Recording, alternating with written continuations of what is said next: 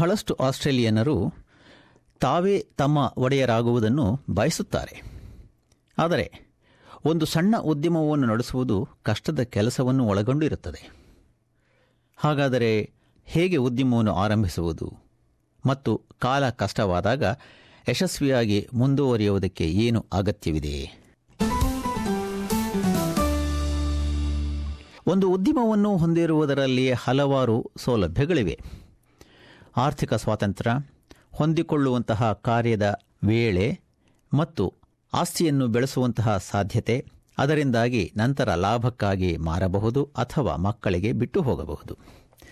The Australian bureau of statistics ಅಂದಾಜು ಮಾಡಿರುವ ಪ್ರಕಾರ, ಪ್ರಸ್ತುತದಲ್ಲಿ ಆಸ್ಟ್ರೇಲಿಯಾದಲ್ಲಿ ಒಂದು ಪಾಯಿಂಟ್ ಎರಡು ಮಿಲಿಯನ್ಗೂ ಮಿಕ್ಕ ಒಬ್ಬ ವ್ಯಕ್ತಿ ಸ್ವಾಮ್ಯದ ಉದ್ಯಮಗಳು ಇದ್ದು, ಕಳೆದ ಎರಡು ವರ್ಷಗಳಲ್ಲಿ ಮೂವತ್ತೆರಡು ಸಾವಿರ ಹೆಚ್ಚಿನ ಉದ್ಯಮಗಳಿವೆ. ಅವುಗಳಲ್ಲಿ ಬಹಳಷ್ಟು ಉದ್ಯಮಗಳು ಕಟ್ಟಡ ನಿರ್ಮಾಣ, ವೃತ್ತಿಪರ ಸೇವೆ, ಆಹಾರ ಮಾರಾಟ ಮತ್ತು ಅಂತರ್ಜಾಲ ಕ್ಷೇತ್ರಗಳಲ್ಲಿ ಇವೆ.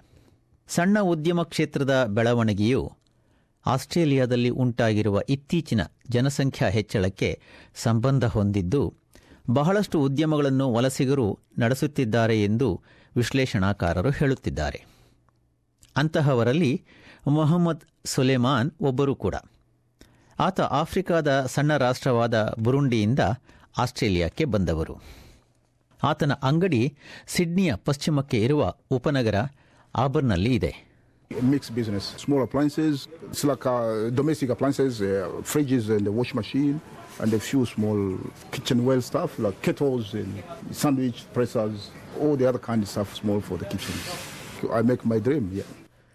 ಉದ್ಯಮಗಳ ಯೋಜನಾ ಪ್ರವೀಣ ಜೋಗಿನ್ ಶ್ಮೆಸ್ಟೆಲ್ ರವರು ನೀವು ಮಾಡುತ್ತಿರುವುದರಲ್ಲಿ ಬಲವಾದ ಉತ್ಸಾಹ ಇರುವುದು ಉದ್ಯಮದ ಯಶಸ್ಸಿಗೆ ಒಂದು ಅತ್ಯಂತ ಮುಖ್ಯವಾದ ಅಂಶ ಎಂದನ್ನುತ್ತಾರೆ ಒಳ್ಳೆ ಉದ್ಯಮವು ಉತ್ಸಾಹದಿಂದ ಮುನ್ನಡೆಯುವುದು ಎಂದು ಅವರು ಹೇಳುತ್ತಾರೆ Don't start a business just because it looks like there's a lot of money in there, because in the long run, you need to be enthusiastic every day.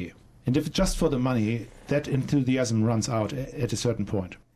Mohammed ಉದ್ಯಮವನ್ನು ತನ್ನ ಸ್ನೇಹಿತನಿಂದ ಕೊಂಡರು ಆದರೆ ಅದಕ್ಕೆ ಮುನ್ನ ಅವರು ಸ್ವಲ್ಪ ಹಣವನ್ನು ಉಳಿತಾಯ ಮಾಡಬೇಕಿತ್ತು The first job I started here in Australia was a cleaning job, but I found it was too hard for me. And then I decided to do a courier business. Uh, Then uh, from there, I get a little bit money, and then uh, I decided to do this business.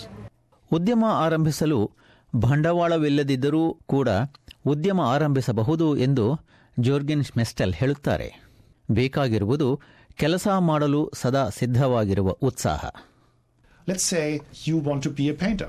There's not much you need. You need a brush. You don't even need that to buy. You could go now from door to door in your neighborhood and say, I'm the new painter around here. Is there anything I can paint for you and give you a good price? The only downside is I need upfront half of the amount. ಮುಂದಾಗಿ ದೊರೆತ ಹಣದಿಂದ ಸಾಧನ ಮತ್ತು ಬಣ್ಣ ಅರ್ಥಾತ್ ಪೇಂಟ್ಗಳನ್ನು ಕೊಳ್ಳಬಹುದು. ಹಾಗೆಯೇ ಒಂದು ಉದ್ಯಮ ಆರಂಭವಾಗುತ್ತದೆ. ಆಸ್ಟ್ರೇಲಿಯಾದಲ್ಲಿ ಉದ್ಯಮವನ್ನು ಆರಂಭಿಸುವುದು ಸುಲಭ. ಬಹಳಷ್ಟು ನ್ಯಾಯ ಸಂಬಂಧಿತ ಮತ್ತು ಬ್ಯಾಂಕ್ ವ್ಯವಹಾರಗಳ ಔಪಚಾರಿಕತೆಗಳನ್ನು ಅಂತರ್ಜಾಲ ಕ್ಷೇತ್ರಗಳಲ್ಲಿ ಪೂರ್ಣಗೊಳಿಸಬಹುದು. ಆದರೆ ವೃತ್ತಿಪರ ಲೆಕ್ಕಪತ್ರಗಾರರು ಅರ್ಥಾತ್ ಅಕೌಂಟೆಂಟ್ ಒಬ್ಬರ ಸಹಾಯ ಪಡೆಯಬೇಕೆಂದು ಮೊಹಮ್ಮದ್ ಸುಲೇಮಾನ್ ಹೇಳುತ್ತಾರೆ. You need the account under your ABN number. Also, you need the company name, which is all business name. So then uh, you can register your business. Yeah, that's how it is. ಉದ್ಯಮ ಮುನ್ನಡೆಸುವುದರಲ್ಲಿರುವ ಸವಾಲುಗಳಲ್ಲಿ ಇರುವ ಅತ್ಯಂತ ದೊಡ್ಡ ಸವಾಲು ಎಂದರೆ ಗ್ರಾಹಕರ ಸೇವೆ ಮತ್ತು ನಿಮ್ಮ ಉದ್ಯಮದ ಸಾದರ ಈ ಸವಾಲು ನಿಮ್ಮ ಯಶಸ್ಸನ್ನು ಅಥವಾ ವಿಫಲತೆಯನ್ನು ನಿರ್ಧರಿಸುತ್ತದೆ Customer service is very important, which is uh, hard in a business. So if you're not good, they will return it back to you. They say, give me money back, oh, I'll take you fair trading. You make the business become better. So if you're not good, the business won't be good. You go down. The second thing is fix your shop, do everything, paint, and then the shop looks nice, and then customer start coming. Yeah. Mohammed Sulaiman ರವರ ಆಭರಣ ಅಂಗಡಿಯಿಂದ ಕೆಲವೇ ಕಟ್ಟಡಗಳ ದೂರದಲ್ಲಿ ಥಿಯಾ so ಅವರ ಹೆಂಗಸರ ಬಟ್ಟೆಗಳ ಅಂಗಡಿ ನ್ಯೂ ಲುಕ್ ಫ್ಯಾಷನ್ ಇದೆ.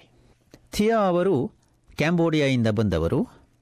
ತಮ್ಮ ಅಂಗಡಿಯ ಮುಂದೆ ನಿಂತು ಆಕೆ ಅನುಭವವಿಲ್ಲದ ಹೊಸ ವಲಸೆಗರಿಗೆ ಉದ್ಯಮಕ್ಕೆ ಧಾವಿಸುವುದರ ವಿರುದ್ಧ ಎಚ್ಚರಿಕೆ ನೀಡುತ್ತಾರೆ.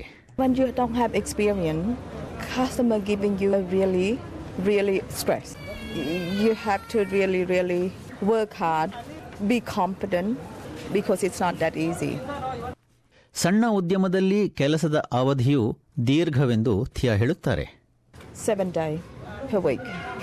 We can't afford to take holiday. We can't. Have to work hard here all the time. Yeah. Yeah. I mean, you work for yourself, for your, your own wages, to be honest. Yeah.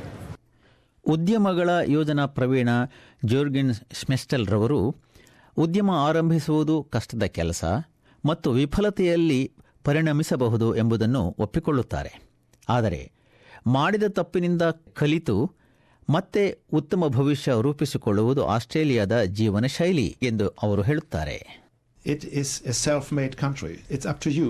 And you can make it to a millionaire or you can just get by, but it's up to you. The people around you will support you. It's an amazing society here which loves people venturing something, and with every venture, there comes losses. ಉದ್ಯಮವು ಚೆನ್ನಾಗಿ ನಡೆಯದಿದ್ದಲ್ಲಿ ನಿರ್ಧಾರಾತ್ಮಕ ಕ್ರಮ ಕೈಗೊಂಡು ನಷ್ಟಗಳು ಗುಡ್ಡೆಯಾಗುವುದಕ್ಕೆ ಮುನ್ನ ಉದ್ಯಮವನ್ನು ನಿಲ್ಲಿಸುವುದು ಮುಖ್ಯ ಎಂದೆನ್ನುತ್ತಾರೆ ಜೋರ್ಗೆನ್ ಸ್ಮೆಸ್ಟಲ್ ವಿಫಲರಾಗುವುದರಲ್ಲಿ ಅನುಮಾನವಿಲ್ಲ, ಆದರೆ ಅದರಿಂದಾಗಿ ಮತ್ತೆ ಆರಂಭಿಸಲು ಅವಕಾಶ ದೊರೆಯುತ್ತದೆ ಎಂದು ಅವರು ಹೇಳುತ್ತಾರೆ. ಇದುವರೆಗೂ ವಸತಿ ಮಾರ್ಗದರ್ಶಿ ಮಾಲಿಕೆಯಡಿಯಲ್ಲಿ ಆಸ್ಟ್ರೇಲಿಯಾದಲ್ಲಿ ನಿಮ್ಮದೇ ಉದ್ಯಮ ಆರಂಭಿಸುವುದರ ಬಗ್ಗೆ ಎಸ್ಬಿಎಸ್ ತಯಾರಿಸಿದ್ದ ಸುದ್ದಿ ಚಿತ್ರಣವೊಂದನ್ನು ಕೇಳುತ್ತಿದ್ದಿರಿ